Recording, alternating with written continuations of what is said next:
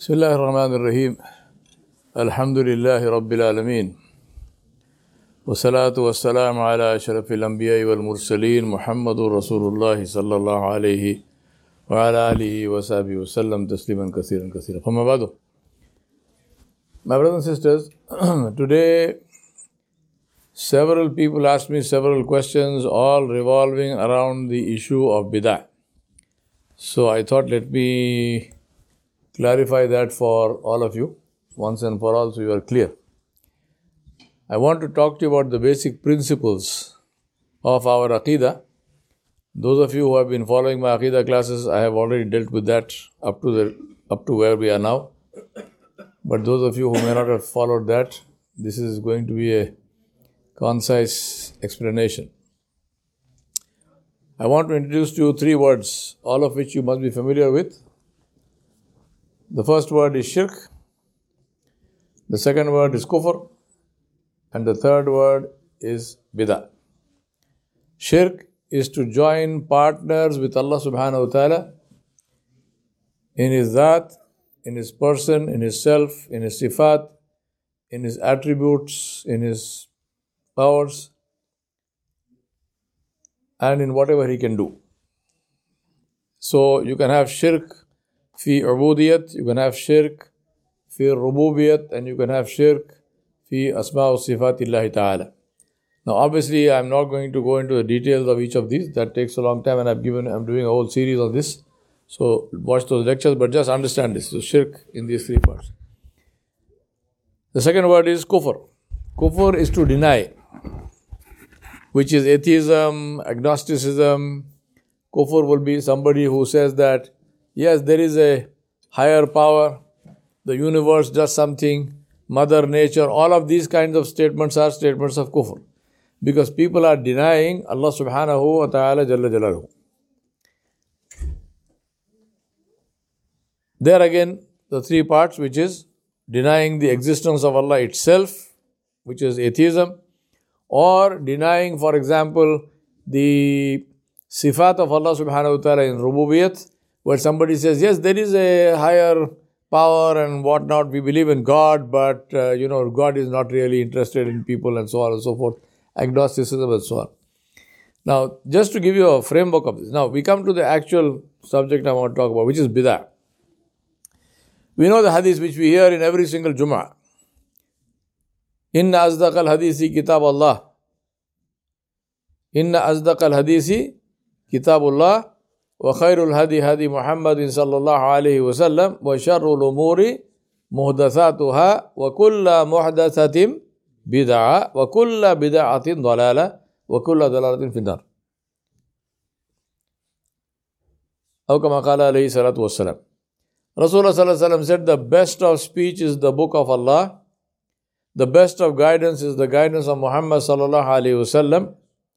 The shar of the umur, that is the evil of the deeds, the evil of actions, evil in everything comes from new things, from innovations. And then he said, all innovations are bid'ah,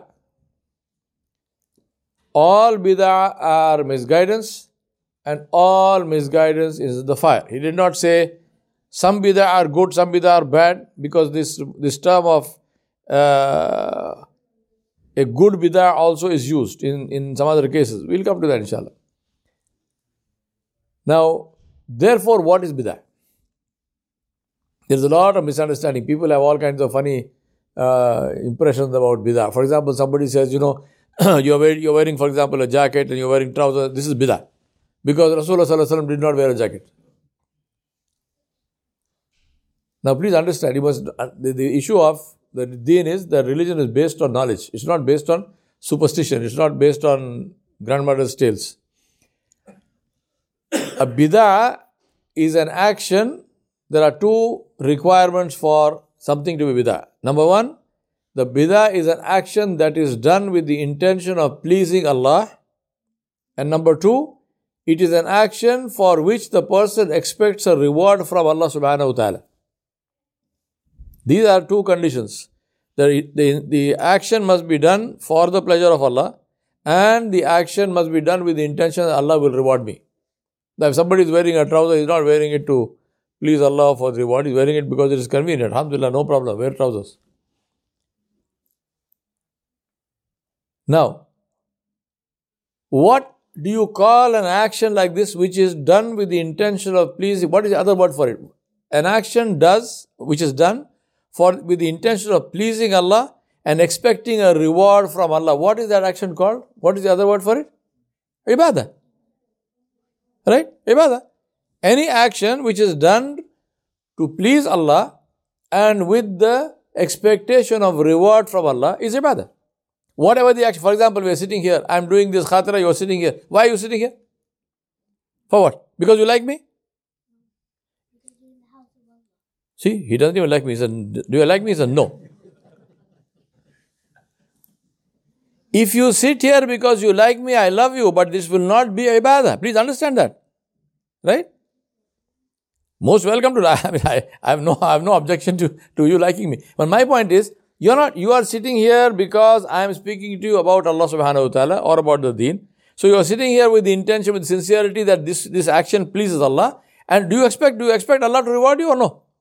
Yes, of course. Inshallah. Every second, every minute we are sitting here, inshallah we will get reward from Allah subhanahu wa ta'ala. So this action of sitting here in the khatira is an action of ibadah. Right? Now, therefore what is the bid'ah?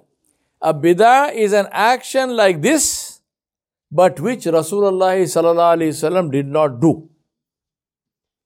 An action which is done with the intention of pleasing Allah and with the intention of reward from Allah.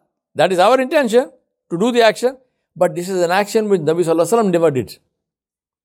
Now, why that criterion? Because in the ibadat, in the case of ibadat, everything is haram except what Rasulullah sallallahu alaihi wasallam did or permitted. In the matter of everything else, muamilat, everything is halal except what Rasulullah sallallahu alaihi wasallam prohibited. Please understand the very basic fundamental principle of Sharia, right? In muamilat, in our dealings, can you work in an IT company? Yes, you can work in an IT company. In this IT company is engaged in writing software, banking software for interest-based banking. Now can I work in the IT company? No. Why? Because Rasulullah sallallahu alaihi wasallam prohibited us from working in interest-based banks or dealing in interest in any way. So what is happening here? General rule, can I work in an IT company? Yes, of course you can work. You need to ask? You don't need to ask. No problem. Please work. But in that IT company, specific rule, they are engaged in something which is haram. Now can I work? You can't work. So general rule is what? Everything is halal except what Rasulullah sallallahu alaihi wasallam prohibited. When we say Nabi sallallahu alaihi wasallam prohibited, means Allah subhanahu wa ta'ala prohibited that, because what is the dalil? Allah subhanahu wa ta'ala said, وَمَا آتَاكُمُ الرَّسُولُ فَخُذُوهُ وَمَا نَهَاكُمْ عَنْهُ فَانْتَهُوا. In Surah Al-Hashr, Allah subhanahu wa ta'ala said, whatever my Nabi tells you to do, do it. Whatever he gives you, take it. And whatever he stops you from, stop. Rasulullah sallallahu alaihi wasallam in a hadith, he said, whatever I tell you to do, good things, do them. What I stop you from, stop completely. What I tell you to do as much as you can do, but what I stop you from, stop completely. So in terms of muamilat, basic rule, whatever Rasulullah sallallahu alaihi wasallam Allah, whatever you want to do, do it, except what the Prophet sallallahu alaihi wasallam prohibited. But in Aqidah and Ibadat, what is the rule? It is the opposite rule. Everything is haram except what is permitted. So before you do anything, you have to check. Right? Everything. To check if it is permitted. Yes. To see if it is permitted. Now, in the case of bid'ah, what happens? In the case of bid'ah, what happens is all bid'ah begin with a good intention. Please understand this. Intention alone is not sufficient. Every bid'ah. Let's take one of the biggest. Isa alayhi salam, the Christian said, he is son of God. Some other Christian sect said, he is God himself. What is their intention? Are they trying to insult Isa alayhi salam, or are they trying to glorify Isa alayhi salam? Which one? Glorify, right? I mean, they're praising the Nabi. They're saying, oh my Subhanallah, he is so fantastic, he cannot be a human. But what has happened here? They've glorified him to a point where it becomes prohibited. So intention alone is not sufficient. Every bid'ah starts with a good intention. But then what happens? People go and do things which the Prophet ﷺ never did and he never allowed. Right? So what must you do? Anytime anybody tells you to do something which is like an ibadah, and I'll give you one or two examples. What must you do? Check and see if the Prophet ﷺ did it. Check and see if Nabi ﷺ did it. If he did it and you have authentic hadith, if you have a strong dalil for that, don't just pick something from Google. No. That is the worst way of doing it. Go to an alim, go to a scholar, check it. If you have dalil for that, please do it, no problem. If you do not have dalil, don't touch it. Because remember one very important rule. What is that rule? Don't forget this rule. If you remember this rule, you can't go wrong. What is that rule? The rule is, as far as and again this comes from the hadith of Rasulullah, al-halalu bayyin wa haramu bayyin wa baynahuma mushtabihat. He said the halal is clear, the haram is clear, between them are the doubtful things. Now, as far as ibadat are concerned, what is it that is clear? No doubt. What is it? Farz salah, right? How many farz are there? How many salahs? 5. You're 4?